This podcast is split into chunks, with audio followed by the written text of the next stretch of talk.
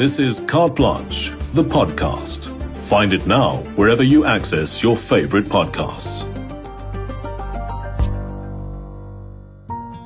It started as a little boy watching golf on YouTube.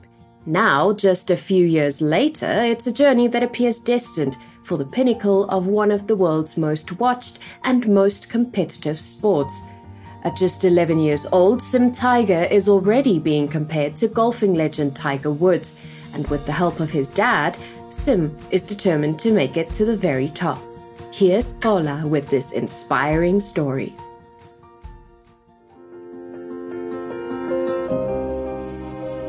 Golfers face many challenges wind, sand traps, water, and sometimes their own uncertainties. That's why it's surprising to find a young prodigy not yet in his teens taking it all in his stride. 11 year old Simtandile Tshabalala has a swing most adult golfers would trade their most prized clubs for. But underneath it all is an ambition to make it to the very top of this ultra competitive sport. Golf is, it's passionate to me. I, I love it.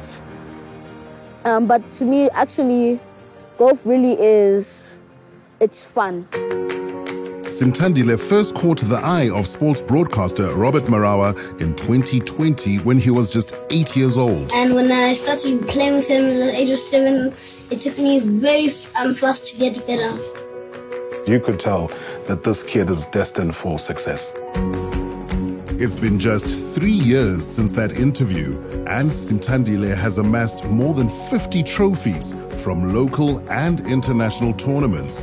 It's earned him the nickname Sim Tiger, after arguably the sport's greatest of all time. We shouldn't be saying he's an elite athlete at the age of 11, but those are the kind of qualities that he showed to us. And much like Tiger Woods, who rose to prominence with his father at his side, Simtandile's dad, Bonginkosi Tshabalala, is ever present.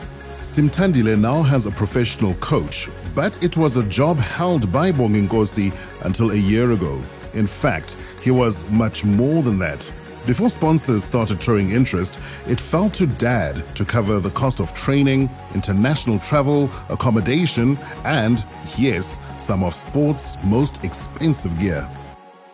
Your life now, besides your professional career, you're also a caddy. Caddy daddy. Caddy daddy. it must be an interesting uh, adaptation for you. We used to not find each other from, from when we were starting.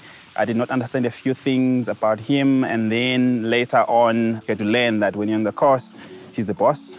When we're off the course, I'm the boss. Well done, son. Lovely round, eh? Well done. In the cut and thrust of competitive sport, even at this age, success demands absolute dedication. How many hours do you put in a day? So estimated two, three hours a day. So, what time do you get up? Well, half past four. Every day? Every day. Monday yeah. to Friday? Monday to Friday. Why wake up so early? Um, gotta gotta work hard. Um, and also there's also training. You know, gotta keep fit. Throw in the need to stay on top of schoolwork, and it's a workload most adults would struggle with. But the sacrifice is paying off.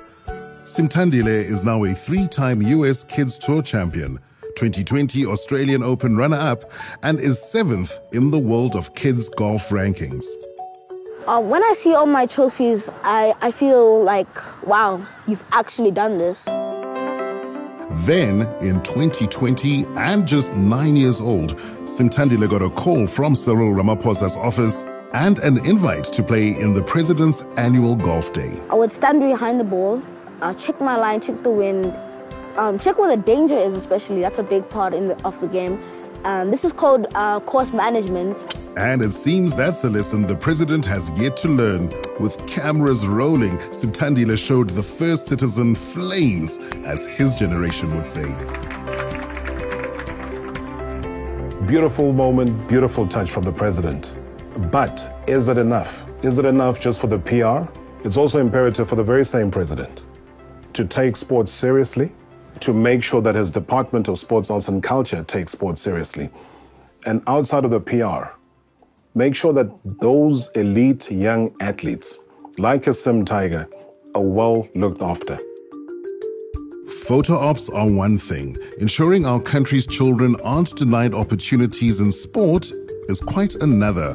While the department runs several, many would say underfunded programs, none focus specifically on golf. Sadly, that means other potential Simtandiles, especially those in townships lacking proper facilities, are being denied the chance to shine. Imagine if Sim's dad was not a successful businessman as he is right now. It would be a different story. That would be a lost talent. As inspirational as Simtandile's story is, he's already endured his fair share of low points. He suffers from bouts of pain in his knee. It's getting better. Um, we just did an X-ray today. Um, I'm just waiting for results, um, and it's just like it's been going around for maybe a year or so.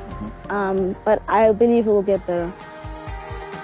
With injuries as much a part of sport as winning and losing, the show must go on. I think I'm doing at least six tournaments in America. So I'm going to be there from I think June to August. Now I want more trophies, and I want to win the, the big tournaments. I call myself a pro junior or a junior pro. Um, and I still have a, a long, long, long way to go. And I hope I, I really make it big in the future.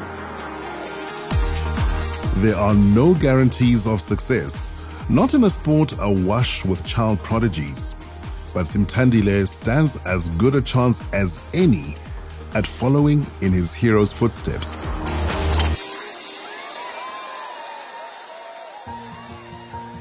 We hope Sim recovers from his injury in no time so he can fly the South African flag high at various upcoming international tournaments. Rest assured, we'll be keeping a close eye on this youngster in the months and years to come. Thanks for listening. Why not share Carte Blanche, the podcast, with family and friends, even those living overseas? They can find us now on Spotify and all major platforms.